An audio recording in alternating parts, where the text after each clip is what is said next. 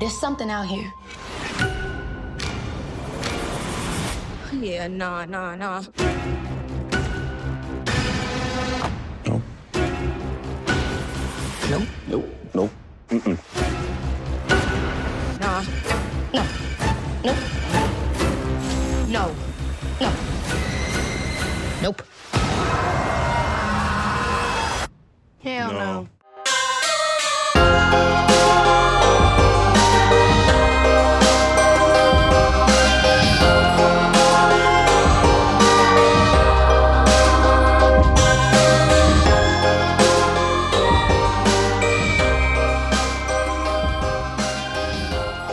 All right. So actually, Marco, this one is your show. No, you are not. the lead. I got no movies. The movies are your show. You're you're director on this one. Uh, So introduce us. Get it cracking. introduce what? I, I mean, I think everyone knows who both of you are. You mean introduce the movies? Yeah. So, Yeah. so we're gonna talk about. Really, we were supposed to talk about Nope, and then one of you two, I can't remember which one, said, "Oh, well, this is Nope is just basically Tremors, but from the sky instead of you know from underneath." I had never seen Tremors, so so now instead of talking about Nope, we're gonna like sort of talk about both movies and try to see what if there's some sort of way in which they both light up the other one.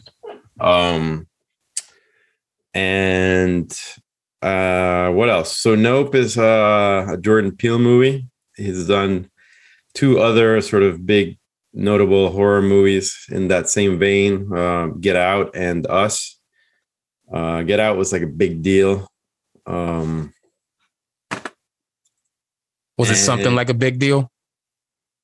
Well, it was a big deal. I think he got nominated for a bunch of stuff, and like you know, white liberals got really happy about being able to self-flagellate, you know, in front of it. I don't know. I mean, I'm just being Self-flagellate. yeah. Um, and um, us was I mean, it was all right, but I, it wasn't the same sort of big success, sort of critically that people were expecting after after Get Out.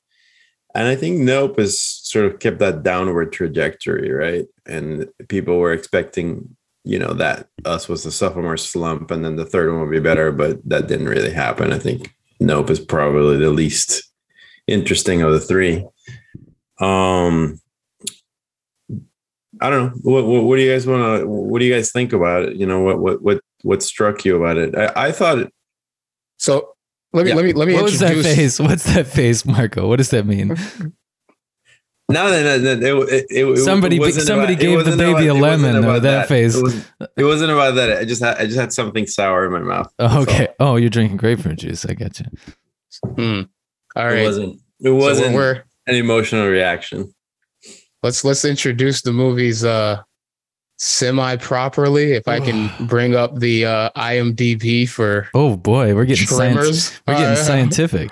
Oh yeah. So uh uh Nope, the one we're really supposed to be talking about. Of course, we all know that is uh written and directed by Jordan Peele, you know, hmm of uh Key and Peele fame, the uh successor to the Chappelle show, the the lesser lesser son of the Chappelle show, but you know, satiated the masses just enough after you know Chappelle left everyone hanging. I, Went to Africa, went crazy and went to Africa. You know, I- that's what everyone said. I love being incontinent.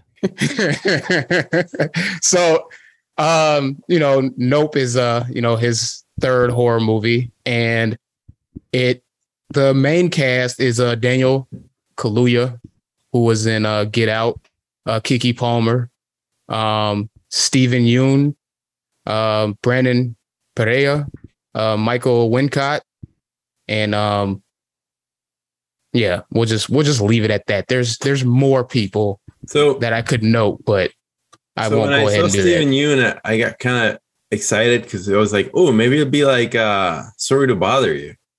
Nope. Nope. Nope. Nope. But uh yeah, and then Tremors was directed by uh or written by S.S. Wilson and Brent Maddock and Ron Underwood and directed by Ron Underwood, and it's it's got a it's got a cast that that we might know. It's Kevin Bacon, uh, Fred Ward. We don't know who Finn Carter is. Let, us go through the ones we know. Uh, Reba McEntire's in it. Uh, who else is of note? Victor Wong. Oh, right. That guy. Yeah, Big Trouble in Little China. You know, and uh, who else is important in this? Everyone's important. Everyone, yeah, it's it's a good group in Tremors. And Tremors is basically um the like many dune sandworms are terrorizing a I wouldn't even call would you even call it a small town? It's more like just Yeah, it's a. it's the Like smallest town you've ever seen in like Arizona or some shit. A little, yeah. So I mean, basically, basically, what happened was we were going to talk about this film, new people talking about it and stuff. I was in Ohio uh, visiting my family, doing some projects there, and uh, uh, went to go see it. Dragged my dad with me. We went to go watch it, and it was, you know, basically the story of these um, black ranchers who, you know, the father mysteriously dies when a quarter falls from the sky.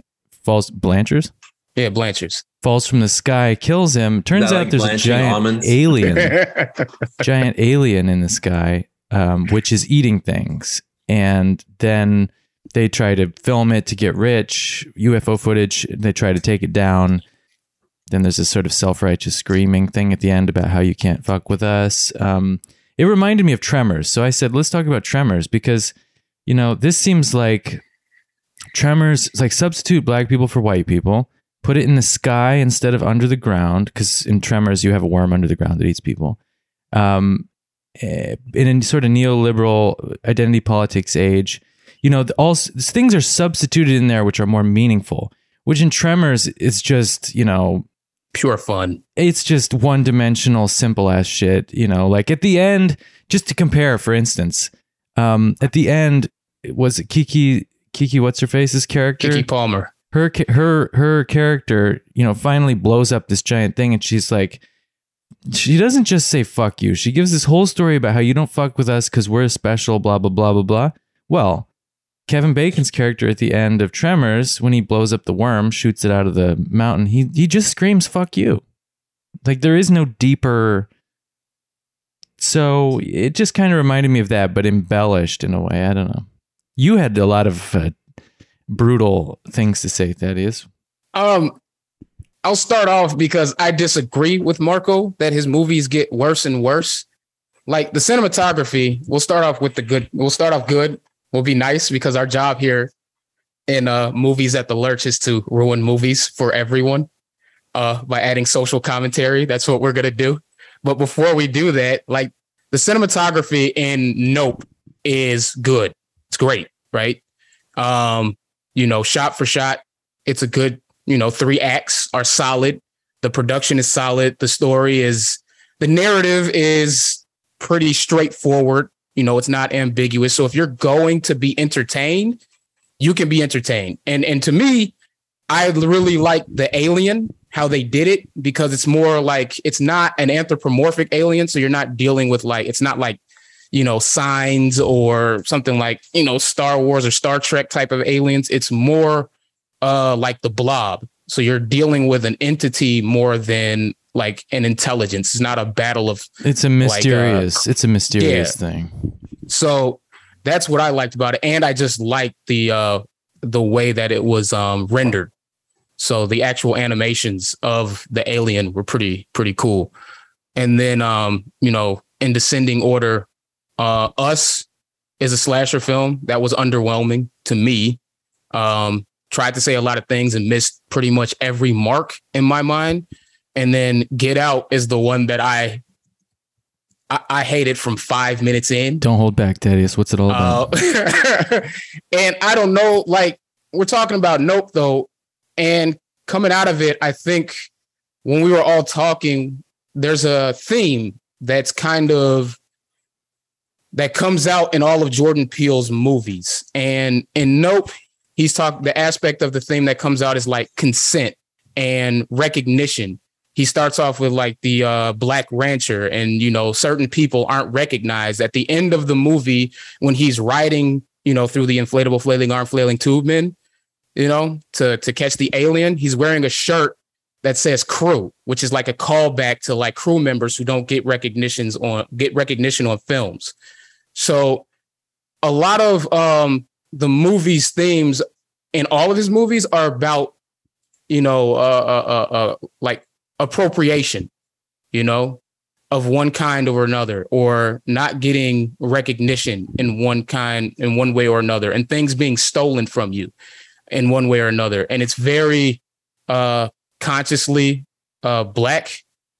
And that comes out the most in Get Out, a movie I absolutely hated because it's a movie about resentment and it's specifically about black suburban male resentment and white suburban female or yeah, white suburban female, um, I guess like guilt. So I hated that movie from the moment forgot what the fuck she said. She said something about her uh, father voting for Obama three times, and you know, it, it it started when he asked her if she told her parents that he was black, and she's like, "Why? You know, why would I do that?" And you know, like if that was consciously in his mind, you know, there's the dual like aspect of you should accept me for who I am that I guess black suburban men have to deal with in every aspect of their life, whether it's being black or being accepted by white people. Or, And- be, or being men. or being men. Yeah, yes, yes. That that is the main thing that irked me with that movie is his lack of masculinity. The lack of masculinity of every character, It's male Comedy character Central in Jordan liberalism. Peele's movies.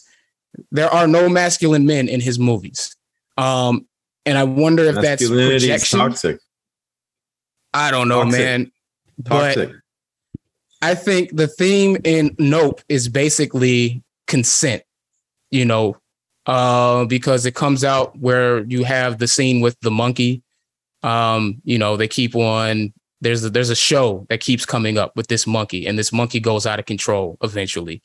Um, and basically from that you see that everyone who was trying to control him couldn't control him, and then he goes out of control and you know tears everybody apart. And then the one person who didn't try to control him, who just reached out a hand, uh, that's the person that it connected with because it the asked him in a way that it could communicate that in, in a way it could understand for consent to interact with it, right? The the kid who Um, later grows up to try to manipulate the alien in a radio sh- a, rodeo show. Yeah, Right. And then yeah, the kid the winds Asian up guy. Yeah. Well, yeah. And then um later on, uh what is it? Daniel Kaluuya, his character talks about how you can't really tame an animal. Specifically, he's talking about horses that you have to create a contract. And Daniel made a comment when we were talking about it that was really interesting that that's a very neoliberal aspect, the capitalist aspect of like creating the contract. And that's the most important thing that you can do it's not necessarily it's a step below coexisting with your environment it's creating a contract in your environment and it's a step above you know uh just dominating your environment so it's kind of like the the the third way neoliberal path of you know interacting with nature and interacting with people because you know you see those themes come out also in uh interpersonal reactions uh, or uh yeah in in the movie so those were kind of the themes that I saw come out and Nope that are an extension of Get Out. But, you know, overall, I think it's the best movie. And then, you know, like, what do you guys think? Just quick question: When you say best movie, you mean just sort of sheer? Raw entertainment. Yeah, okay. It just You go to the look best, at it. yeah. Yes. All right, gotcha. Um, so I, I was thinking about the movie sort of structurally. Mhm. Um, so first thing that struck me when comparing them was that in Nope, uh, that in Tremors there is an actual community that comes together to fight these things, whereas Right. in Nope that doesn't really exist. So there's definitely like this sort of community effort to deal with this thing versus just sort of random individuals with selfish ends, not really Right. caring, you know, just sort of trying to survive by getting from each other what they can to survive, right? And I don't think Jordan Peele intended that. I think he's too much of a liberal to really even see that he's doing that. I think that's just the world that he lives in.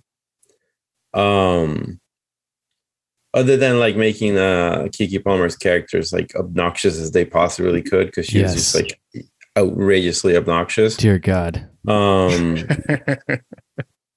but uh, I thought that structurally that was important. The other thing that I thought just sort of was interesting to me was that, and it is that the monster is coming from above and is sort of hiding in clouds, you know, versus, but you could see it if it wasn't, you know, because it's above, right? And it sort of controls you top down.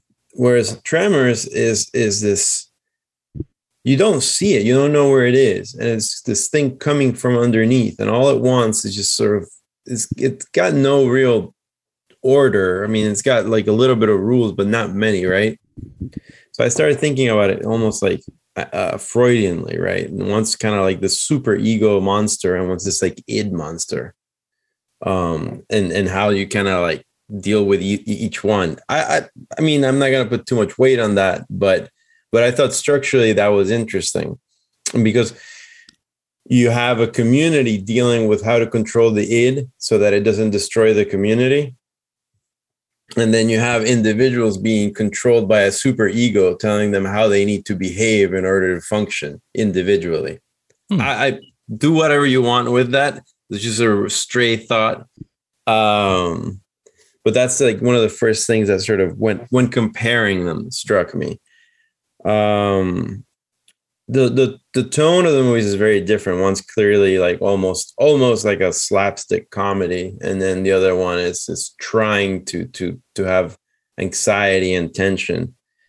Um i thought it was interesting in note that that um these people live in this sort of periphery of the white world. They don't really interact with it as uh, they they try not to as much as possible and the one scene where they really interact with it was when they um when they go to train to to to basically with the horses to the photo shoot. Hmm and um and you know introduces the obnoxiousness of the sister not showing up when she's supposed to be there and just making the the brother have to do something that he's not comfortable doing that she knows he can't really do that well which is interact with white people basically. Um but I thought it was interesting that the same strategy that he develops to deal with the monster is the strategy that he uses to deal with white people, which is don't don't look at them in the eyes. Um, when they're freaking out, just kind of give them their space to do their thing. You know, just sort of this this strategy of, of uh, a kind of um disciplined avoidance. You know, um, and that's what he does. That's when he interacts with the monster that's the first thing he thinks about. It's almost like, well, this is what I normally do when I'm battling monsters, so I'll just do the same thing with the new monster, you know? hmm So meet the Anyway, meet go the new ahead, Dan, boss, same as the old boss. So you're saying What? like, so you're saying meet the new boss, same as the old boss. Like, oh, I, I've seen this monster before. It was a white person. I'll just do what I did with Right. them. I, I mean, it seems that way because that's one of the few sort of points of entry into whatever the hell the movie's trying to do, right? Interesting. Like because he he literally makes the exact same, you know, tilting his head down, Mhm, not looking in the eyes, da, da, da, all that shit. Yeah, he says the it doesn't come stuff. after you if you don't look at it. I, And- It's like, I, I- I'll add to that, like um, like thinking about you know the concepts of the movie.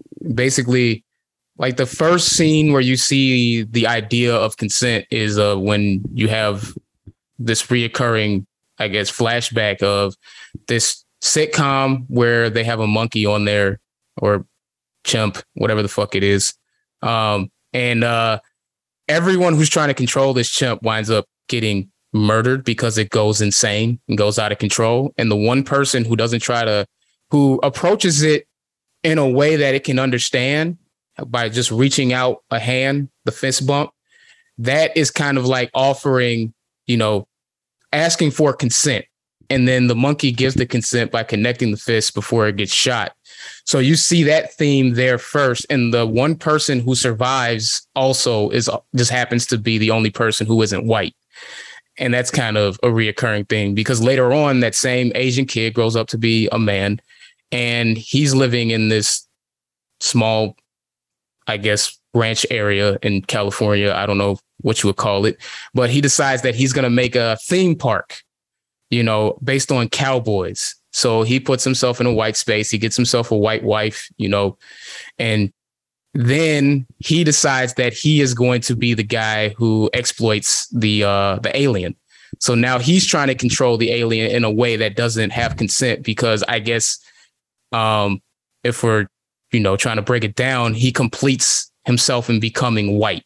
You know, we'll put it that way. he becomes white. He Oh. becomes he becomes one of the you know the white people, which is you know. synonymous with becoming an evil manipulator. Who doesn't- right so he he completes his trans he find he he acquires his final form you know for all the the nerds out there Is that like Oh. Super Saiyan? yes he he he he shows his final form which is you know white and then he tries to control the alien in the same way they tried to control the monkey. So the one guy who should know better winds up becoming what he shouldn't be and it gets him killed. And then you know the heroes kind of take on his position in the sitcom and ask for consent. And that's how they finally learn how to beat the alien which gets kind of weird because they don't actually even become friends with the alien So They is just- this a signal though you're saying like in popular consciousness that Asians are basically white? Because I know that there's some there are some wrinkles in the i um, didn't even black think about that the black actually. Asian the black Asian uh, minority relation. There are some right tensions there. so i didn't even think about it at, at the time i didn't even think about that that, that They're the model concept. minority, right? right Mm. You know, The good type one, they're the good the good ones, right? Type A, go to Harvard, you know, that kind of stuff, right? Isn't that the the, the Right. stereotype? and they're also always used as like um you know asians you know they make more money than white people when people are using like uh what is it like the the bell curve you know uh talking about uh pseudoscience genetics and all that shit they try to say oh we're not racist because you know asians succeed too um they succeed better than white people which has its own caveats because we're talking about an immigrant population versus a you know, uh, let me not say native, but um, you know, local population and how they interact with an environment. Um, but that's a different conversation. Um, but yeah, it's kind of the model. The he becomes the model minority. Um, so he has to be murdered for You that. know, he has to 300 be years- sacrificed. after 300 years, I don't have a fucking problem saying that someone's native to that land. okay, You know, I don't know. like I think I, I know there's like the whole politics of this, but no, I mean like fucking crackers are native to the U.S. You They've I just been- want to be accurate, you know. You know, You could Like, say majority, or I don't know. I mean, I'm just saying, like, it, it, it's one of these things that, like, that people like to get all like bent out of shape Yeah. about, and not not you. Like, I just mean like the, the whole like, oh, well, that's not politically correct. It's like they've been here 300 years. Yeah, Just, let's you let's let's get real. I mean, the it's it's almost like in denial of the fact that, of what happened. Like to say, well, technically these people aren't native is kind of like pretending like they didn't um, do terrible things to erase the population that you're referring to. You know, like I, I, I because mean, for all intents and purposes, I mean, if you're talking about the United States, you're basically talking about the people who, the majority of people who live there, right? The, the, well, the, I mean, but it, but but see, that leads to the kind of insane brain fart of like, well, we need to just grab all the white people and send them back to Europe. Turtle Island. Turtle the- the- Island.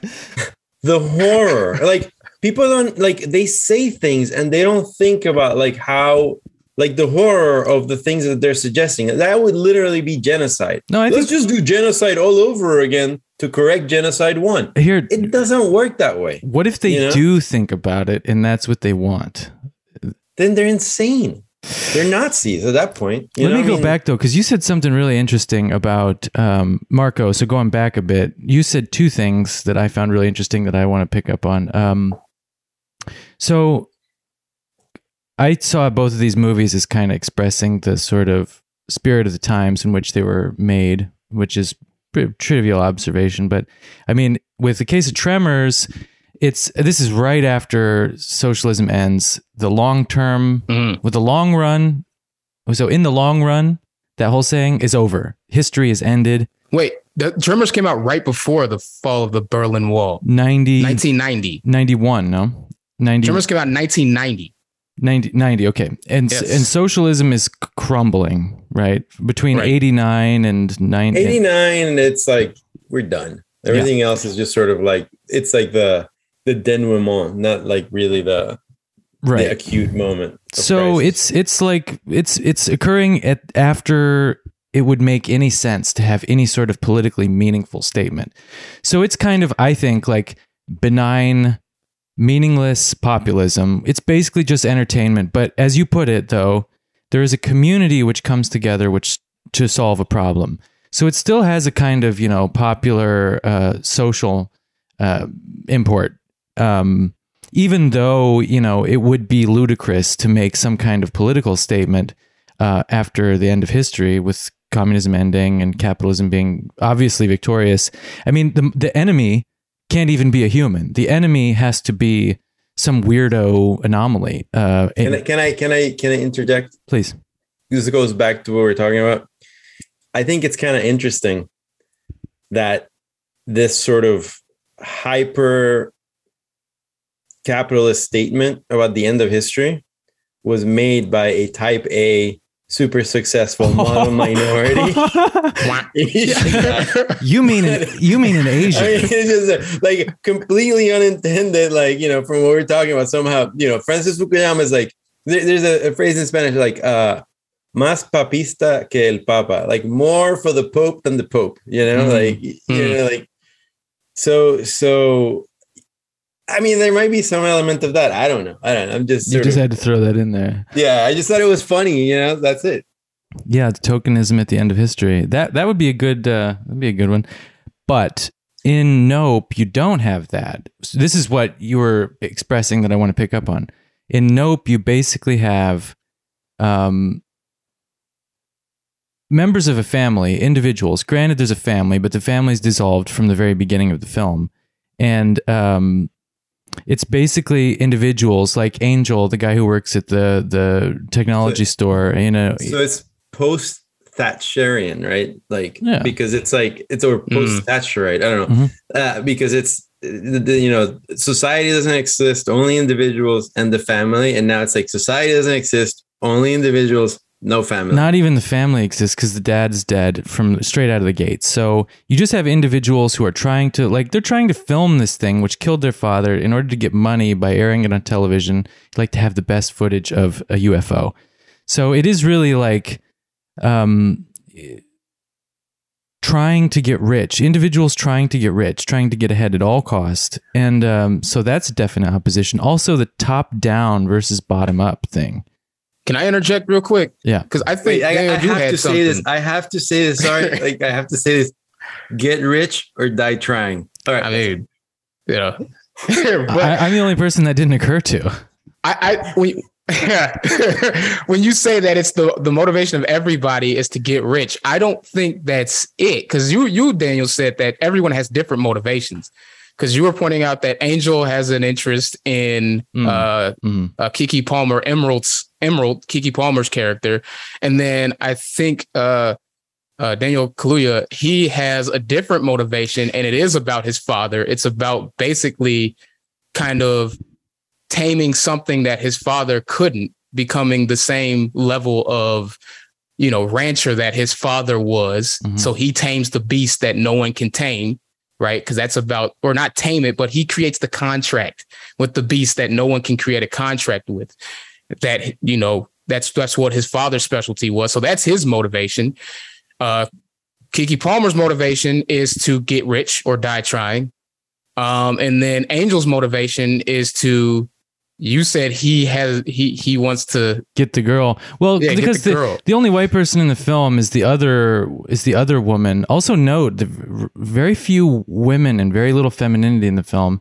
The only other woman in the film is the oh, there's a few Is there No, this, they- they- the slightly what it is overweight is- woman at the at the technology shop, which I- who I- works with Angel? wife, Oh right, and oh, there's right. the, the the videographer. let's let's not Wait, hang on a I second think you though. pointed no, but let me. I think you pointed at something that's kind of interesting. There is a lot of femininity, but it's femininity unmediated by men because the sister is gay. So she's very much like a gay woman that does not need men. Mm. You know. And well, the alien that- is the alien is the sort of uh, what's that uh, artist who does the flowers? Um, oh, oh. George O'Keeffe. Georgia O'Keeffe in the sky. I mean, it is it is like the only feminine figure in the thing is the alien. Pardon me. Um, just wanted to say I don't deny what you're saying, Thaddeus. Um, they all have their individual whatever, but I mean, they do make it pretty clear that they're just trying to get this footage to make it rich. Whereas Right. in Tremors, um, they're trying to come together to survive and save each other and so forth, and so it's just different. And then the, At the end, they want to get rich though. at the end, Yeah. yeah, that's okay. Yeah, that's right. They talk about National Geographic. We're gonna be said, on "No, People Magazine." People magazine. Yeah. That's the white trash element, right? yeah, Um, but I, yeah, and Tremors is kind of localized to those two though. And uh, you know, Hmm. I, don't, I don't- I don't remember the Asian dude's name. I know him as Egg Shen from uh, Big Trouble in Little China, so I'll continue to call him Egg Shen. Uh, Well, I, I think that they're interesting though because they're the worst impulses, but they're also the people who save you. They're like the working dudes, you know, who have these sort of base impulses, but at the same time they can They be know how to get noble and done. save everyone through their like violence. I think you mean the police. The, wor- the working class guys, the working class guys who save you, who you like to forget. I think you mean the police. The, the police. Whatever. Oh, I don't. I don't know. Like I, I, I'm just saying that's who they are in the in the movie, right? That's the symbols that they represent. Those two, right? Because they're they're They're ranch hands. yeah, and and so they're they're they're like the the They're lumping. They're, They're not the- even proletariat. But they're but they're they're the violence right they're, because they're the muscle so the muscle is the it, Mm. they do the tasks that people who don't have power that that physical strength can do right and Well, so when it comes time to people save don't you have the from the monster that's the guy who's going to do it too And they're kind of cute. Right. On top of that, they're kind of cute.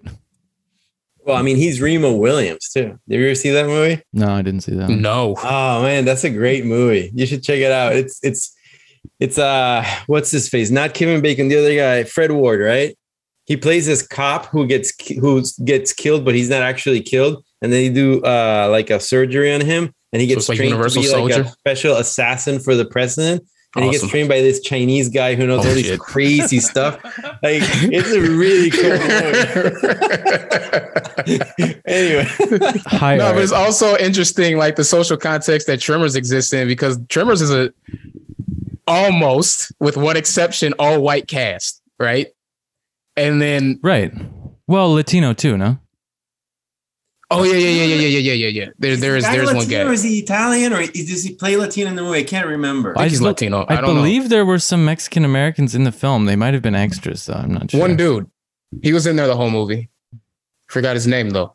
I mean, they had to. Um, it was I shot mean, in the that's- Southwest. That's, that's real. Tony Genaro you know, like plays Miguel. Now, contrast that though. That's realistic. Now, contrast that. I pardon me, but it seemed like the idea of having uh, black cowboys in Nope seemed to be. Um, They one of- explain that to you. I know they explain it, but but just statistically, like um, it is such a flagrant violation of the stereotype of a cowboy that it cannot but be somehow symbolic in this sort of glaring way, right? Of course, So it, it- because Jordan Peele isn't subtle ever, it's like right? when in his social commentary. But but that's also kind of in because like wasn't there like the harder they fall and like there's a bunch of like movies you know, Django like, like where there's casting woman as adding- Jesus or something. adding black people to Western to sort of say that they were there and and they were important in the whole history of the West and and I mean, and- That's also a characteristic of black westerns. Like even the movie Posse is like that. They make it a point of telling you that in the movie Posse, they make a point of telling you that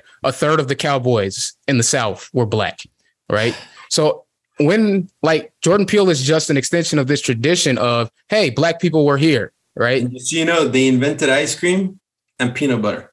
Hey, fucking dope. Good art is never didactic. if it ever feels like it's teaching you something, it's not. I mean, you can't. That's propaganda. That's you can't That's do not that. true. I, I, I think Good art is Bertolt never Brecht can walk that line pretty well. What what hap- what walk that line? Uh, Bert, Bertolt Brecht, the, the playwright, I think he can. He, he is didactic, but I don't think his plays are bad. It's propaganda. I think he would be straightforward about that because he's a real political yeah, but, realist. but he's he's writing good work. I mean, it's not bad in any like Mother Courage is a great play. no no contest with Brecht, but it but when it feels like you're being taught a lesson, um, Lesson. that's that's when it gets to this sort of like Thaddeus, you were talking about when we were on the phone. You're saying like it's so just glaring the way that this whole thing is a sort of um, relief mechanism for uh, the guilt of white suburban um, Women. women, and uh, that's when I it was just saying that. Yeah. it just becomes obvious that it's doing some psychological work which isn't inherent in the I think that's kind of like what he's become, Jordan Peele. He's doing psychological work for black suburban men and white suburban women, right? You know, Go into because that. that's the Explain that. relationship he's in. He- I explained that- It's okay for the two of you to uh, end up together. Don't worry about it.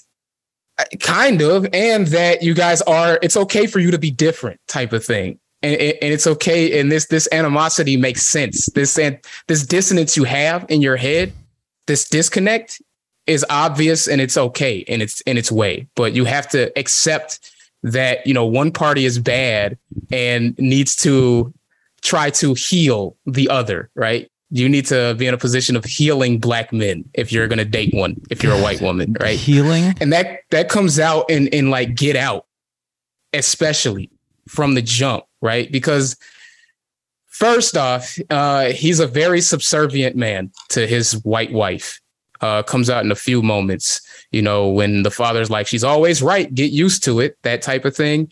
And of course that's seen as a negative statement and that's a commentary on white women. It's obvious. White women are always right. Get used to it. And you know you're supposed to cringe at that and white women are supposed to be like oh no we shouldn't be like that but we are you know it, that's the whole movie for white women get out. We are like that and we shouldn't be because that makes us fucking psychotic. Look how good i am. I know? know i shouldn't be the way that that that Yeah. is. Like look at how bad we are. We shouldn't be that way. We shouldn't steal things from black people. And then like it's it's a black power fantasy for black men because he just goes on a rampage and kills all the white people who are trying to steal who are trying to appropriate his culture and his body. You know it's but what was it's it a, what was it we were saying the other day this gets really nasty really ugly really fast because if if if you're the good white person what you're saying is i know my kind my kind is bad but i'm not like my kind i'm different Right. i'm good i'm not like the other girls right so that shit But isn't that the precise, the like formally identical to the precise kind of? How did we put it? When we were talking before, it just kind of came up organically. But you know, like it's the, purely suburban the well, the good black person, ac- according to white, Oh, yeah. according to traditional white racists, the according to traditional white racists, the good black person is the one who, what like knows their own kind and uh, is different. I'm not like them. I'm uh, I don't know what I I don't I never grew up in this Mayberry world, but it just seemed like, you know, the the self punishing. Um, it's a very rebellious movie. It's a very it's juvenile to me, right? Like uh, there are all these expect the movie is about white people who want to uh you know take over black bodies literally. That's what the movie is about for whatever reason. They explain it in a video in the movie. For whatever reason you want to be black is it that they're stronger you know? It, it just goes to the stereotypes. Are they you know black is in are they more fashionable? And then the one dude i guess which is supposed to be less psychotic is he wants him for his artistic eye. So he wants to appropriate, you know, something of real value. Everyone else is supposed to be crude, more crude than this guy who wants him for his, you know, artistic ability. And um all of that, the rebellion comes in is that no, I'm not going to give you that. You know, you're evil for taking this thing and now I'm going to kill you, right? So it's it's a power fantasy in that way that you can't take this from me. You've been taking and taking. cultural this family's cultural been taking. expropriation. Yeah. And then he comes in and finally learns how to beat them and then he murders them all. And it really comes out in the end, which is and and you have to watch the actual like uh uh DVD because there's an extra commentary about uh, uh, the original ending of the movie, where the the first ending of the movie, um, you know, when he kills his girlfriend, um, he uh he starts choking her to death, right? And she deserves to be murdered, obviously. Damn, damn. But he loves her so much that he can't do it. And then he, she bleeds to death. So she dies anyway. So he's not merciful. She bleeds to death. And then his friend comes and he saves him. And the original ending is that he chokes her to death, right? He fulfills his black rage, you know, which is the expectation of what black men have. He fulfills the black rage, you know, kills the black woman. He gets the full, the full revenge. And then the police come. And obviously the police um, aren't are going to look at this whole scene of him murdering all these people, and he's a murderer, right? Because there's no one there to, you know, vouch for his story, and that's another commentary on black people in society. And then he goes to prison, and you see his friend go to the prison uh, six years later, or not six months later, and you know they're talking, and he basically says, "I beat him," you know, you know, I beat it, and you know what he's talking about is some childhood trauma so you should watch it. It's specifically about that but you know it's also about you know beating the cultural appropriators. And you know jordan peele's commentary on that is that the original uh uh ending which is the one where he gets arrested he didn't put that one in the movie because when he originally wrote it was um when Barack Obama was in office. And he said we were living in this uh, colorblind post-racial society which was a lie. So the good part is that he recognized that that was a lie this post-racial society and he felt like he wanted that ending to wake people up to the idea that we weren't in that society. But after the election of Donald Trump he said that you know he saw a society where people were woke right? That we, people finally figured out what he was trying to convey that they were actually woke. And what he was trying to give people was a relief Thanks. right? A release from that. Thanks, Donald. and in my mind the cynical part of me says that that's bullshit that he was just scared to release the original ending because it's not a happy ending um but the other part of me really thinks he believed that people were woke after Donald Trump and were rising up and he didn't need that ending, which is kind of worse. You know, one is cowardice, one is just fucked up psychology, you know, like you're just wrong, you know? Seems like a lot of revenge fantasies rooted in Yeah. impotent rage and uh, I mean, yes. and it's and it's also it's also it's just like a rehash of uh it's like a rehash of native son in a way what you're describing i don't know i haven't seen it but uh it is impotent rage. That's the good way to sum it up. That's that's get out. It's just impotent rage. There, there's that kind of schizophrenia to it too, though, because you know if you, I, you remember the, this Chris Rock um, bit about how you know a white guy in the audience wouldn't trade places with him even though he's rich. And he was Bullshit. like, there- there's even like a guy who has who's like got like a limp and is broke, and but he's white and he wouldn't trade places with Chris Rock. And he's like, I'm just gonna ride this white thing out so so there's this way in which like white people would never trade with black people, but then there's this way in which at the same time they're saying white people want to be black because black people are cooler and faster and da da da, you know, all of Right. that. So there's this kind but of that's like not true though push pull schizophrenia going on, right? Well, I, I I don't know what's true or not about this stuff because these are these are all people. You it tells you more about the person what they're saying that the other one wants than like than what the other what, what you know about the other person because these are all internal states that you have no access to. All I know is what Chris Rock is saying, and all I know is what Jordan Peele is saying. And what does that say about the two of them? I think it says that Chris Rock fucking loves being black, and Jordan Peele is very conflicted about it. That's what I think. And and it kind of like uh I'm I'm pretty sure you both read Graeber's book Bullshit Jobs when he's talking about teachers and how people have resentment towards teachers because they get to do this good thing, right? So they should be underpaid because they get to be good people, right? And we accept the death of soldiers because they get to be heroes, right? They get to be heroes, so it's okay for them to die. Like it's a of thing. privilege, part of their payment. Yeah. And it's kind of like this trade off like, hey, you get to be, it's okay that you're oppressed because you get to be cool, that type of thing. Huh. You know, there's there's that type of dynamic that Jordan Peele is trying to get people to see. And but he does it through a ham-fisted way of revenge. Like you're not seeing it. So, you know, in both cases in uh, you know, in, in Nope and Get Out, it's you die for it. Right? You're never gonna learn, you know. So in order for us to actually get our due, we have to take it and you have to die. That type of thing. It's it's really, really basic. The thing is, if you're gonna have these revenge fantasies, right? Then why not go all the Quentin Tarantino way, right? And Go the actually Django fucking route. Do it, you know? so 'Cause I do mean, do the that- that's a fucking revenge fantasy, Inglo- right? Yes. Bastards. Yeah, don't try to do it in this bullshit Django, lesson. You know, yeah. Django Unchained. What it, the whole thing is just like you know, he just goes all. I mean, Yes. and- and his movies are all. I mean, not all, but like, what's the other one? Uh, Kill Bill. I mean, it's literally two movies that are revenge fantasies, right?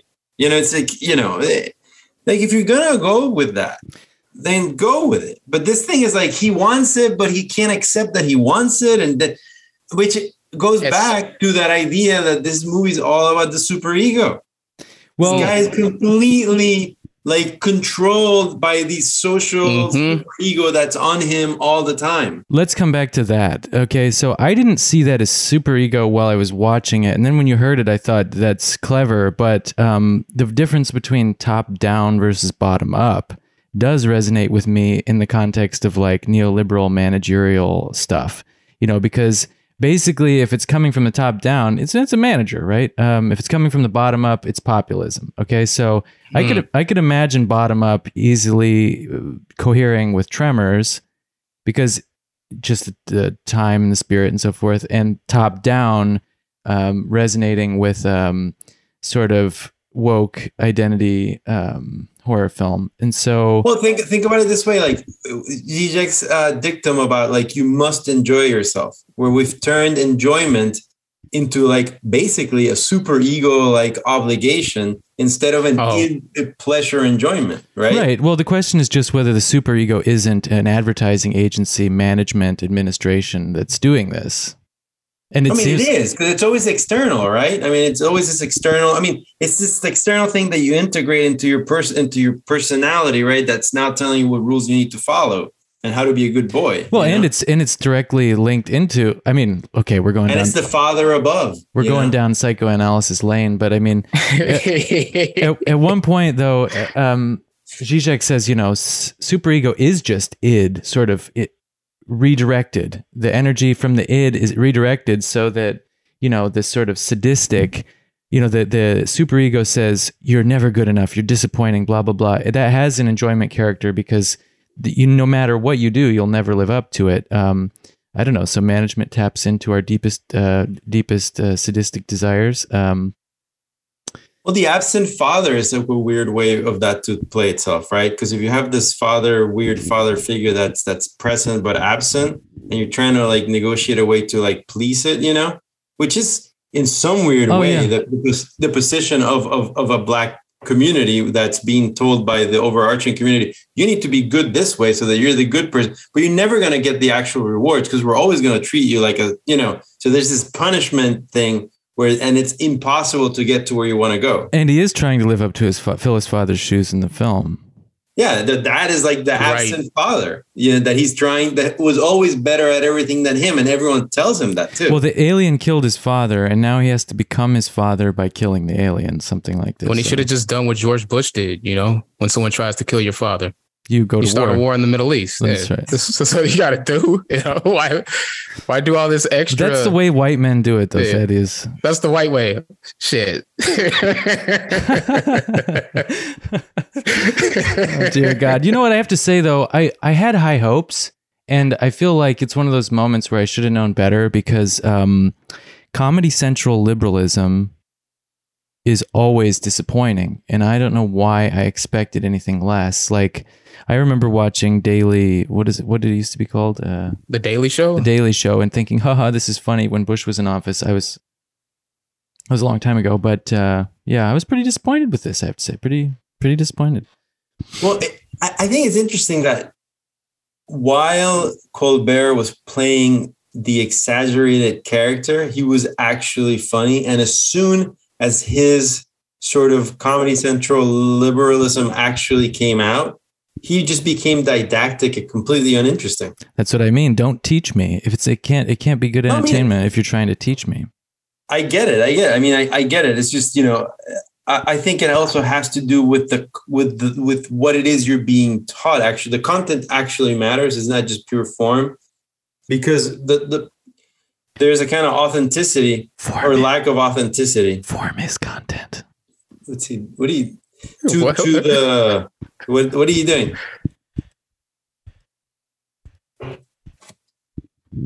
Form form is content.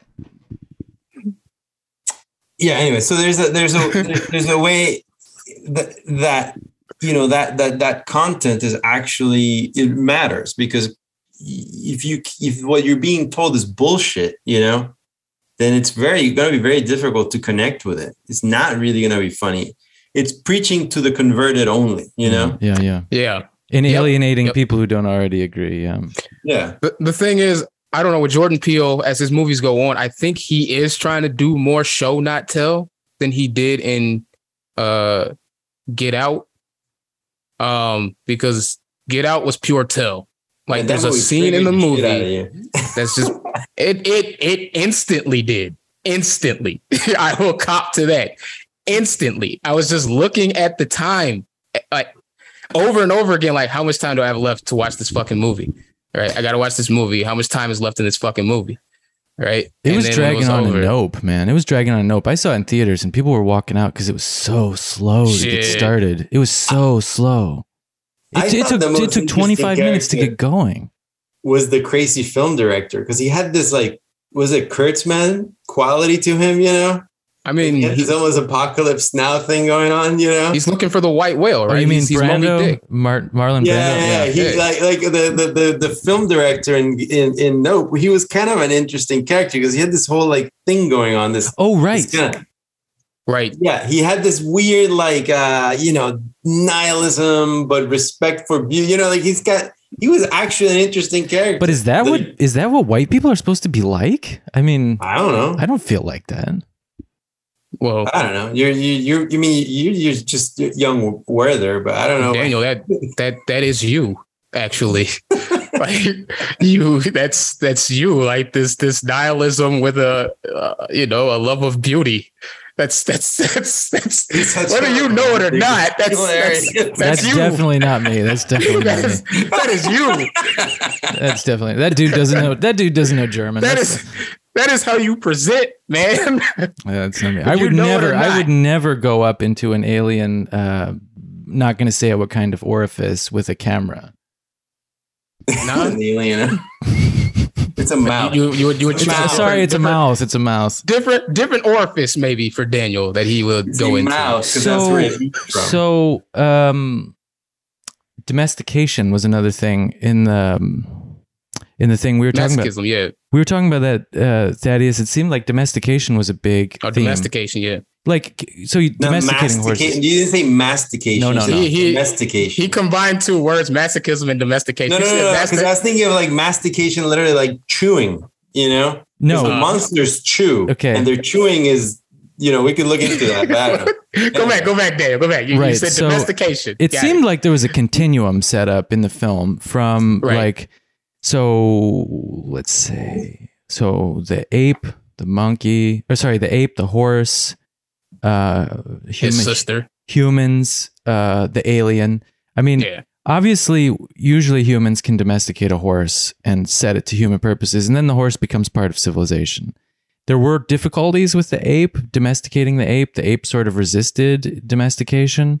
Um, then there's the scene where it cuts away to him flashing back to a conversation with his father and his father says some animals just can't be domesticated they just can't be integrated into civilization um, then there's the question of you know um, the relation of or- originally black Africans being integrated into white society through the history of slavery, as a kind of domestication. It's ugly story. I don't quite know how to ex- say it, but there's something like that. Also domesticating and in the sort of in quotation marks version, like integration into you know white society. Um, but then also like how do we relate to this alien? It's undomesticatable. Um, um, and you said actually, you said, well, actually, okay, it's not so much domestication, or maybe it's domestication, but the whole thing is reinterpreted in terms of consent. And that's when it clicked for me that the ultimate lib- neoliberal interpretation of nature is one where the horse that you're domesticating decides either to consent to this agreement, contract or not. The ape decides either to consent to this agreement or not. And then this giant meat flower alien carnivore um, decides to not be able to be domesticated. I mean, it seemed like it was about domestication, but then it's shot through with this weird ranking and ranking system and and then I wondered how the racial topic falls in with that and then it seems to be reinterpreted in terms of consent. Well, usually there's no there's no consent in context of domestication. You know, and that's why it doesn't work, right? That's what he's trying to say. If there's no consent, the domestication won't work. You have to get the consent, and the consent has to be on the party that is the party that's trying to domesticate has to get consent on the other party's terms. But this seems like a, a, a, false interpretation because consent is a relation between equals, and domestication is a relation, mm. an asymmetrical relation between people who are not equal. Like w- when you're domesticating a wild animal, either the animal behaves or it gets shot in its dinner. I mean, let's just make it simple. That's how it worked. You know, either the horse you could run on it or it went to the glue factory. Um, this idea that the horse had free will and was basically right. Equal, that's just it's treating the, treating the horse as though it were already a person. You know, it's really there, fucked up. No, the oh, go no ahead. consent in nature, you know? Right. Things just right. sort of kill or don't kill or There's whatever. Adapt, you know? It's adapt. Well, that's There's why no it seems like There's- neoliberal fantasy ideology. It's interpreting nature in terms of free will. Well, They don't I, interpret I mean, it, it's that whole individualist idea that individuals contract with each other and and they have this freedom to do contracts independent of the material conditions and context that they're in, which is just crazy because it's like I'm free to work at where I work or somewhere else, but I'm not free to not work. I'll die. Right. You know? So so I mean there's that. I have a question though, like I'm curious because I the monster in Nope just shows up. No one knows where the fuck it came from. It's just there. It just shows Right. up. So it's an invading monster. Whereas I think the monster in Tremors, they were always there, right? Right, right, right, right. It was like that's pre- they're they're like that's their inhabit that's their habitat. ah, interesting. Right. Whereas the um, whereas the the you see so you see the difference like Yeah, the the, so- the tremors thing is prehistorical, it- like pre Neolithic, blah blah. They give a whole story, so they're native actually, and we're They're invading on their territory. Mon- so so so they the consent would have been well you would have to get consent from them to be in their land you know if you want to like do it that way right They should have done a land acknowledgement in that, uh, you know.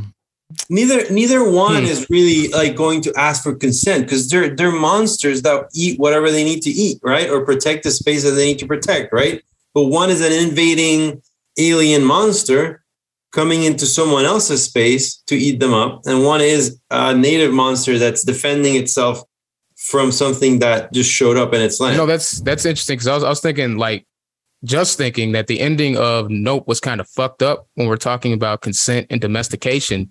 Because when Daniel, you were saying what happens when you can't be domesticated is that you, you become dinner on the table, right?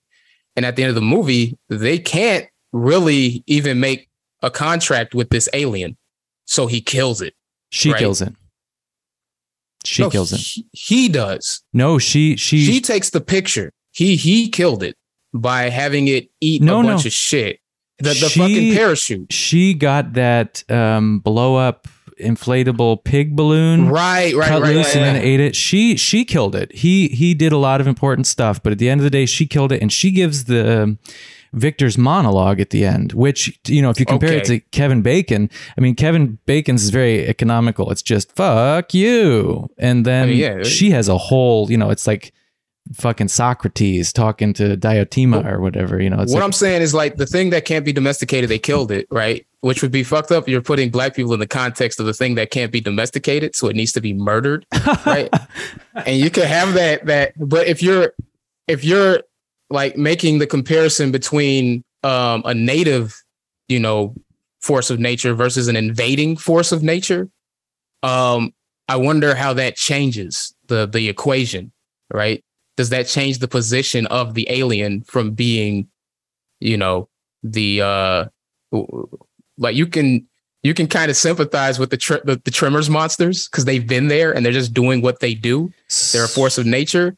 But if the alien is an invader, you know, what context does it exist in at that point? Does Well, it does it deserve its what- fate? I think what it does is shows how bankrupt that notion is. What? you Which know? notion? Mm. Which one? The whole like, well, if they're invading, you know, then you have a right to fucking kill it. But if you were the one coming in, then you have to allow yourself to be killed. You know. Mm. Well, The whole there's no. is just, yeah. it's just it's just no. We live in this crazy universe that it doesn't give a shit if you're alive or dead, and some things are gonna come and try to kill you, and you got to deal with it. You know. And if you walked into one of them, well, now they're trying to kill you, and it's kill or be killed. you Which know? Strangely that's the enough- reality we're in. Strangely I enough, mean, maybe that's too real realpolitik, you know, and not liberal enough. a but- neoliberal should be able to understand that because they reinterpret everything in terms of ruthless competition in the market and and no net to fall back on if you fail. So that shouldn't be so hard to understand.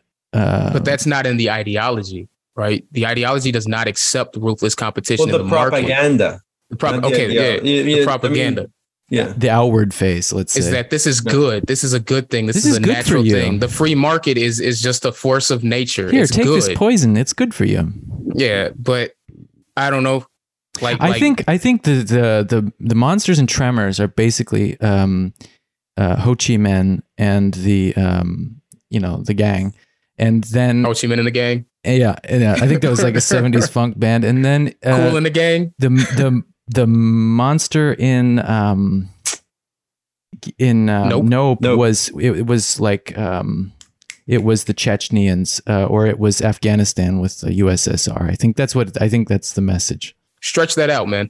Yeah, I don't, I don't, I don't pretty follow that at all. It's pretty, it's pretty, Hey, it's pretty hey, stretched hey. out. I have no idea. Show your you're trying to work. say at all. Like, Show your work, show my work. Like, what is he Yeah, show talking your about? work. If I showed my work on that, it'd be like one of those nights you wake up the next day and you find scribblings from your drug experiences. Yeah, What the hell? Charlie, you- you're Charlie in the mailroom.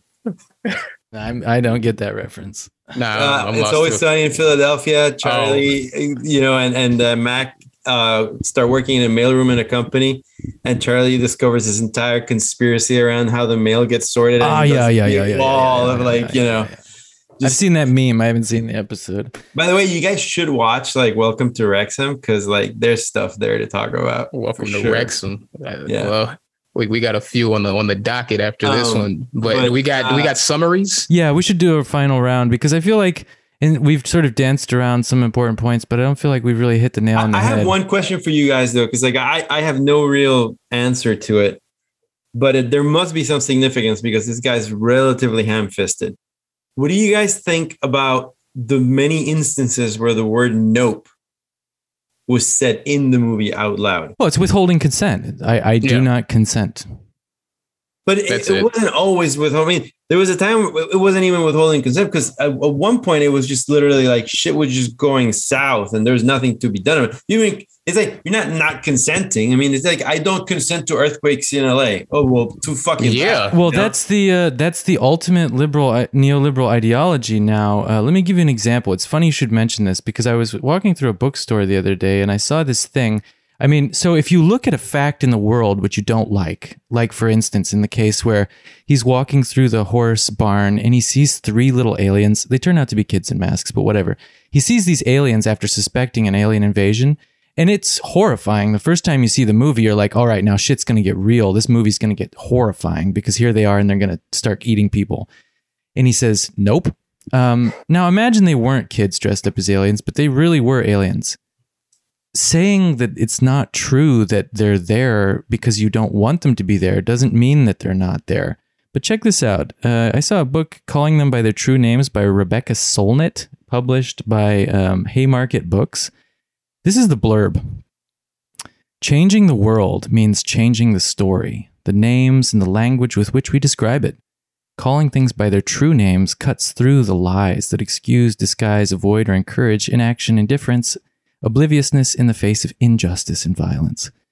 Blah blah blah. So I think Incantations as opposed to like material conditions. Right. So so saying nope, withholding your consent. Like if someone says, uh, Daniel, your bank account's empty, and I say nope. Obviously that's psychotic. It's not gonna work. But but there is something there with this. no? I, I mean, sometimes I feel like all of this idiotic thing we have going on, besides being a CIA psyops, you know, it's kind of like a, a bunch of idiots not understanding the linguistic turn in philosophy, you know? And so they, they were like, oh, well, everything is language. And it's just like, no, no, that's not what that means, you know? It just, the linguistic turn was just like, we need to really make sure that the tools that we use to understanding the word are clear so that when we're saying something, it's accurate, right? So we're going to study language to do that. Not like, oh, the universe doesn't exist. Only language exists. So if we really get a grasp of language, we will understand everything. That's not, but it, it's literally like a bunch of idiots running around thinking that. There's nothing beyond language. Yeah, exactly. So like, it's I, I annihilate. I annihilate something by pointing at it and saying nope. So I mean, it, it, I mean, but it's so patently stupid. You know, it's like rape is rape, whether you call it rape or or or, or you call it kiwis or you call it, you know, oranges. You know, it doesn't matter. Right? Like it is what it is, right? So, so this this fixation with like, you know, I mean, I get it, you know, because a lot of movements use sort of language in a way that like it, it's trying to win arguments without actually having an argument, right? like rhetoric is a way to convince people of things but but it's it's a seduction Well, it's a trying to win arguments instead of having real political fights, as though you could win a political fight by winning a rhetorical uh, dispute. I don't think that's necessarily it. It's it's kind of like um you need the propaganda to prep people for the actual fight. So you need to win people to your side, and language is just a tool to get those people on the same page. You know, But it's so it's like a white lie where you you know you basically fib to people to get them on the right side. So you know it just I, when is I the- when's the fight? that's a part come? of winning, right? It doesn't it doesn't matter. You get people onto your side, and you Well, put that's them incredibly in the cynical because Yeah. rewind But a that- hundred that is- years. that is what liberals are they're incredible i mean all of society conservatives and liberals are really cynical because it's like i mean abortion you know you can't be pro-abortion but you can be pro-choice right right. I see that. I mean that that's just a, a clear example of like the sort of game that they're playing. The problem is, is that somehow people think that that's the game, like that this is the the field. You know, it's this weird linguistic shit, and that's it. Compare like, the no, no, no, no, no. Production matters. Houses matter. You know, like like stuff in the world. You need to eat. I can't eat words, but I can eat bananas. You know, like um, compare the German Social Democrats between 1870s and I don't know 1914. Uh, just for instance, before the sort of like Bolshevik um, ideology madness went off the rails, I would say like you had a group of working people, and they may have been wrong, but they believed what they said. They thought it was true, and they were fighting for their interests and um, not presenting them as anything other than what they were. Um, so I think it's possible to not be cynical. I think it's possible to not take the white lie approach. And that's why I said last time we talked, like, um, it's important. Um, it's important to not take this elitist standpoint where you keep your interlocutor in the dark. Um, I feel like there's a good deal of that in these neoliberal discussions where, um, you know, basically there, you know, you say you say whatever you have to say to get your interlocutor in line with your politics so that you can march, and that's just um, it's unscientific and anti-Marxist. But that's a whole. I, I would say it's effective though. but it, we, it hasn't been yielding any results so far. It's just been sowing chaos. Depends on for who, right? It's, it's had results. I mean, the neoliberals Yeah. control everything. Your whole like U.S. military is But the- built off of that. Okay, rabbit hole. Okay, I mean, it seems like the way So- that the way that neoliberalism wins is by sowing chaos and just just just dissolving everything. Um, Yeah, leave, leave no uh, what is that, that that leave no catastrophe on you know profitable. never never Yeah. miss a opportunity yeah. but but but the difference though i mean neoliberalism is never a thing where you have to rally the troops and so i think that's the sort of self-contradictory aspect to the politics behind films like these, they they can never succeed. Just like you know, right wingers, they might complain about um, they might complain about like the left is taking over our schools with critical race theory and uh, trans ideology but they're so fundamentally individualist and they are so incapable and incompetent when it comes to dealing with groups, collectives, aggregates, and stuff like this that they'll never be able to to like effectively organize the anti-establishment right wingers. So similarly, like I think neoliberalism, you know, the way it wins, I mean, it may have employed cynical rhetoric to win, but it didn't do so through like rallying the troops together into groups because neoliberalism is against groups. Hmm. You, it disaggregates communities. It breaks things down into like, like you know, parts. Well, there's that there's that that line from from Hillary Clinton where like you have an outside position and an inside position, right? And so they like to Hmm. advocate this sort of splintering of things and decentralization and blah blah blah blah blah. But their corporations are run very centralized, very organized, and very much collectively, right? Right. because that that actually functions. So it's sort of, so you get one prescription for society, which fragments it to the point. I mean, it's divide and conquer, really. You know, I Mhm. mean, it's just divide and conquer. And, and, I and mean- so I would have a disagreement on right wingers because I would say like the the right wing group that is like um universal amongst all right wing ideologies is like the evangelical church, which is very organized. You know, it's one ideology. Everyone is propagandized to be on the same page, and then it's not about material at all. It's about pure fantasy, right? It's about the next life. It's literally not. yeah, but but, But they're not a real very- neoliberals. They're not a very good. I mean, in a weird way, they're not a very good political agent, right? They can organize people, but to really get them to act politically, they're not that good. I think hmm. that's why why liberals were so terrified of the alt-right, actually, because the alt-right was actually starting to organize these maniacs, right? Mhm. Because fascism is actually pretty good at organizing people and getting them to do crazy shit collectively, right? So, but but I don't know. Maybe that's Maybe you're right. Maybe like like I've always I've, I've been like thinking in my head, right? You've got two directions that you know capitalism is going to go in, right? Either it's going to advance into socialism. You know, we're going to finally socialize the means of production along with production, and you'll get some form of socialism, or you're going to go into fascism and you're going to organize that way. Like thought- it can't maintain itself. I thought you were going to say pizza or ice cream. Yeah, I mean, I, why? it's, it's lunchtime. I don't know. all right. We should wrap up, guys. yeah. All right. So, final thoughts. You guys keep saying ham fisted. I would definitely agree. If it's trying to say something, it's flat footed. But on further reflection, I found um, there was a lot of like subtle, implicit um, symbolism referring to other things in the film. Um, and so, if if you put in the effort to think about it, it there's you know a web of meanings. But at the I I've had a far, hard time trying to find the bottom of the well. Like um, the the only meaning that came up was the one that I got right at the surface, which was sort of um, neoliberal identity thing. Um, I don't know. Was it a bad film? I don't know. I think it was a normal film that was just not particularly memorable. I'm not sure if it was worth eleven dollars. That's my two cents.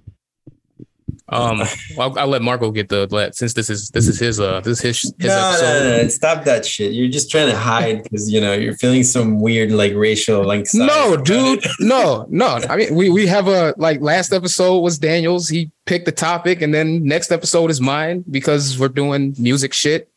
But um, that's all that is. It's just an organizational tool, Yeah, right? yeah. but um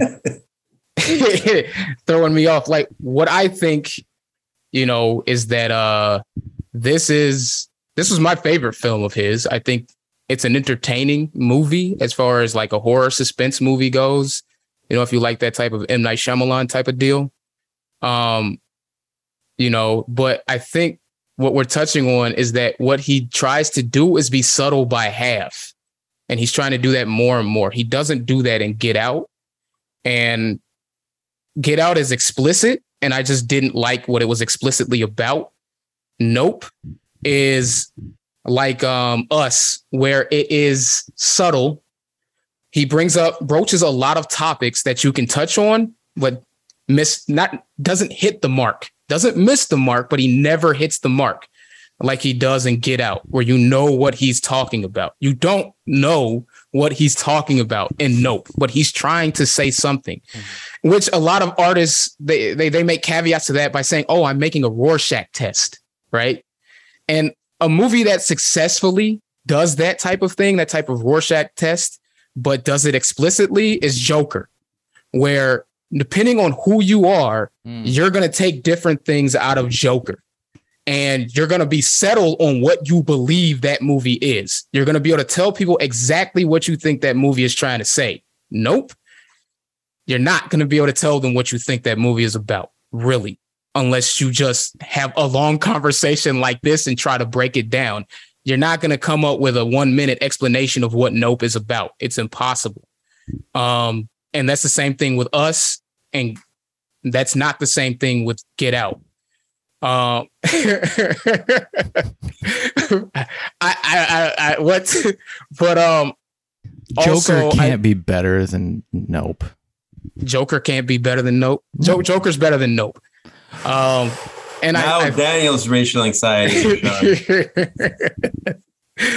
so I don't know. I think my sum up, like where it's mainly different from Tremors, is that yeah, you get that one minute blurb of what Tremors is about. It's about, you know, beating these monsters, right? And kind of making it big, right? That's that's the the synopsis of that movie. You make it big by getting rid of these monsters, and it's a happy accident at the end of the day. You go through a struggle, you know, with what you're given, and you know, you, you make lemonade out of lemons. That's what Tremors is about. Nope. I don't know what the fuck it's about, right? Nope. And that's that's disappointing. And it kind of like what we've been talking about the whole time about consent and about uh, Jordan Peele's type of like psychology. The movie is as confused as he seems to be. Um, so damn. I'll I'll, I'll leave it. I'll leave it again. I'll I'll leave it. I'll leave it there. Let let let Marco do his thing.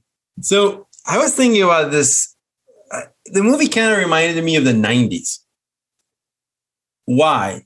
Because it's got the 90s postmodernism was almost like a, a, a meal that people couldn't digest. Hmm. So instead of having a cohesive narrative about things, we just had like a like a mosaic of stuff like placed on top of each other, right? So it wasn't like, you know, like so everything was very much the thing that it was, but it was placed incongruently next to another thing. You didn't get like architecture was not like cohesive. You would get a building that had, mm. you know, Corinthian style and freaking mid modern, and it was all just kind of pushed together, right?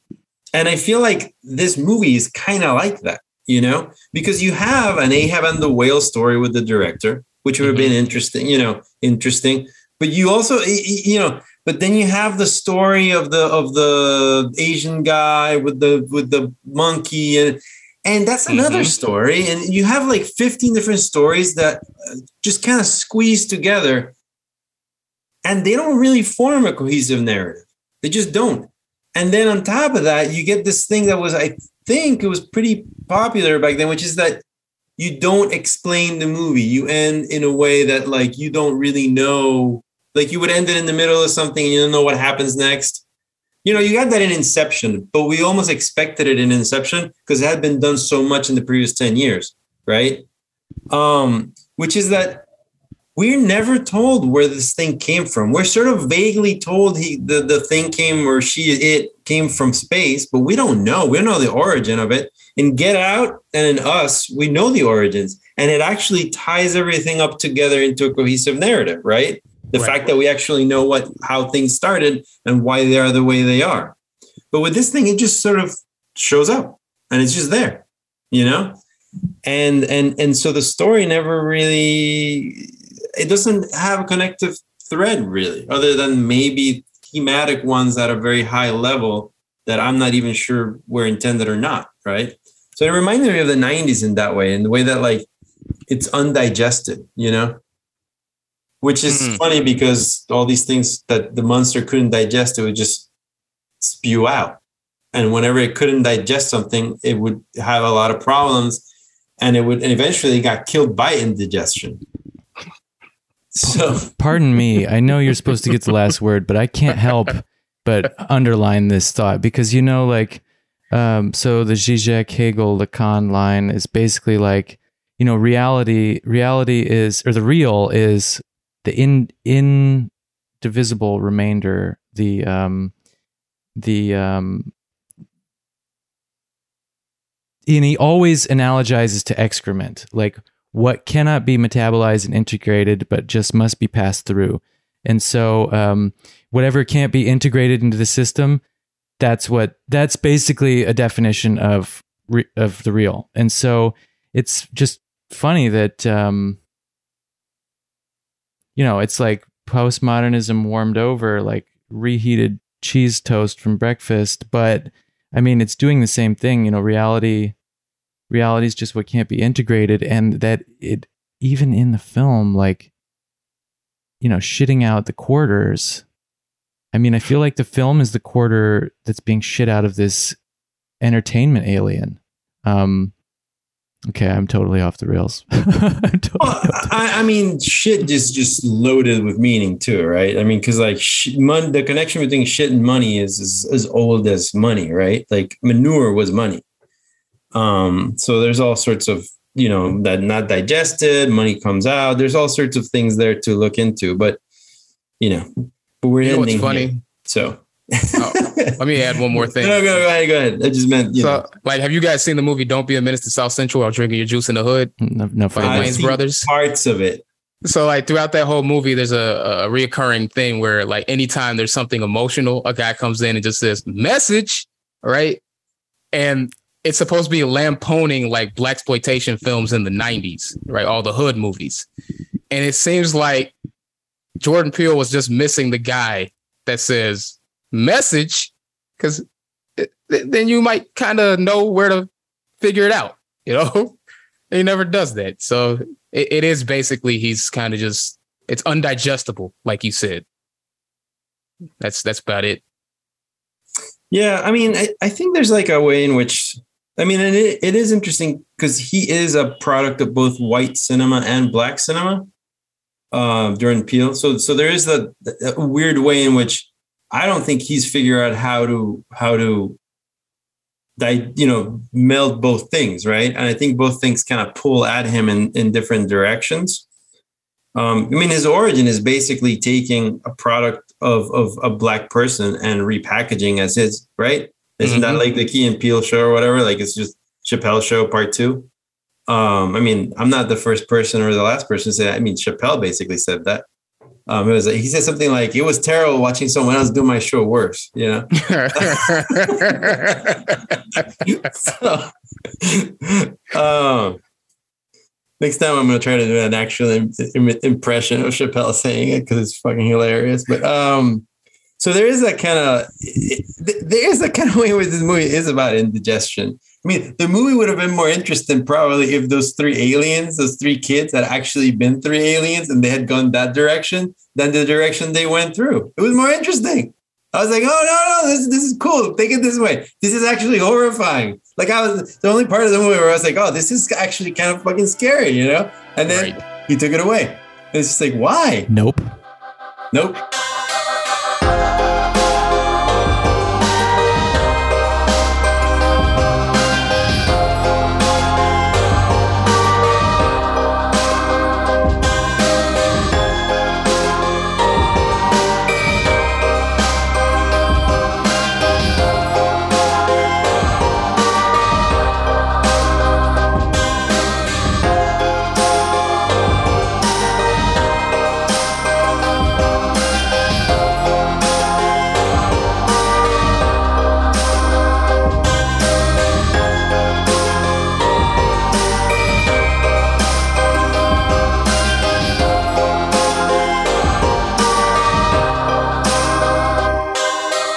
Right, so postscript, we're rolling. Something we forgot. Marco wanted to talk about the meaningless, significant things. Well, I mean, comparing the two movies, right? I was thinking about how you know one movie is definitely trying to aim for this like uh you know this is a serious movie like it's really high production value like a serious director like it's pretentious you know and then the other one is just sort of you know just total schlock and it knows it and it revels in it and it's totally fine being that and and it was reminding me that that you know I, wouldn't say Tremors, but but maybe a movie like They Live, which is completely like a over the top silly movie, but it's just a better movie than Nope. You know, even though it's fully aware that it's just like you know over the top and silly, and it's also deeper, you know, because it's got like this cohesive idea that it's presenting, and it's got you know it really is doing a, a film, even though it's just a B movie, you know, but it's one of the greatest B movies ever made, you know, and and, and so I don't know. I think the pretentiousness actually might have gotten in the way of the movie being better. All right, so give Maybe examples. That reminds me of this phrase that that you know Thaddeus just loves called uh, "black excellence," right? Um, Excellence. You know, maybe there's some black excellence thing going on with like the pretentiousness of, of Nope. I don't know. Give examples though. Some hell for saying shit like this. somebody's gonna be incredulous though. So, what were the examples of the sort of pretentious, um, meaningless things that are supposed to be significant? I mean the the the shoe that like doesn't go down and you know like it's just sort of standing magically in the air. Like what is that? You know, like could you say you know symbol any more any harder? You've got the Um, reel of the black cowboy that never comes back up. Has no connection to the film. They're talking about the first the first film that was ever made was a film of a black cowboy riding a horse. Well, that's their origin like- myth. That's their I legit- legitimation myth. I mean, that makes more sense to me than the shoe. The shoe is just, and why he's called OJ, for instance. I mean, there are, Yeah, it's there are like- a few things in there where I just, It's like wink, wink, nudge, nudge. OJ Simpson. You know, like but right. what? I mean, I don't know what else the other reason to name the character OJ. Like it's There's a like, TMZ guy that made no sense. yeah. Yeah. What's Just that? ran, I mean, it, it was literally there to give you a- an electric bike. Eh. yeah, what was the? Di- yeah, I didn't understand that either. There are so many things that are just inserted that didn't really. That's why I say he's shooting a lot of shots and not hitting any marks, man. It's very Inglewood of him. And, and, then, and then the director, and then and, and then the, the director is basically Ahab, and the thing is basically the whale, right?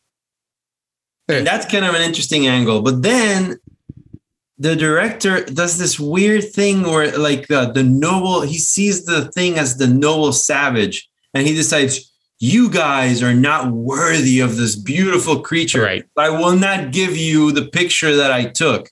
When As his whole like, purpose Ahab was getting the shot. with, like Moby Dick. You know, like it's just don't think just like what, you know. It's kind of And like so a half-baked humanities graduate seminar. Like, I'm going to do something deep and meaningful, but at the end of the day, Fake it's deep. fake. Look deep. that Yeah, up. but it, it- it's like deep fake. I think you pre- mean. like you being pretentious while showing you something that, as we said before, is undigested. It's just kind of crazy because then you know. But what is undigested is what is real. What cannot be digested, that's reality. And so, I don't know, the raw character of the film, I think the, the the means we have to resist the temptation to suspect that there is some better quality, deeper meaning behind it. I think it is just just kind of crude and simple and it actually I don't know, pretentious. You said it, I didn't, but It's a fucking splatter painting. it's a That's disappointment. it is. It's a disappointment. I mean, just just go for the alien because the alien was cool.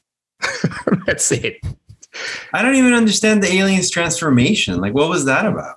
I don't Why care. does turn It looked cool. Into like some other big thing. Is that anything other than like you want to? You, you have a special effects budget and you want to use it? I mean, It's the big reveal. Yes. And you know Boom. what? This couldn't be They Live because They Live is still living in the sort of symbolic universe that happened before 1989.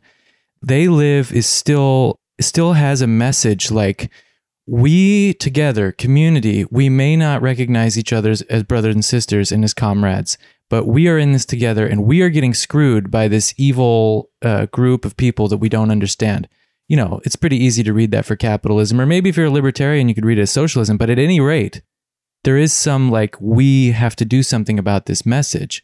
Whereas in get in in um, Nope, it's just like there is no discernible message, and and the traces of a discernible message definitely aren't uh, one like pulling together. Are By they? the way, Otis Davis, the dad, Mm-hmm. is the friend in they. Yes, yes, he is. Yes, he is. Damn, damn. Okay, okay. yes, he is. That's the guy. That's him. He's the dad. What the does it absent mean? What does it mean? it doesn't mean anything. It's just kind of funny. it's provocative. It gets the people going. All right, folks. Good night. All right.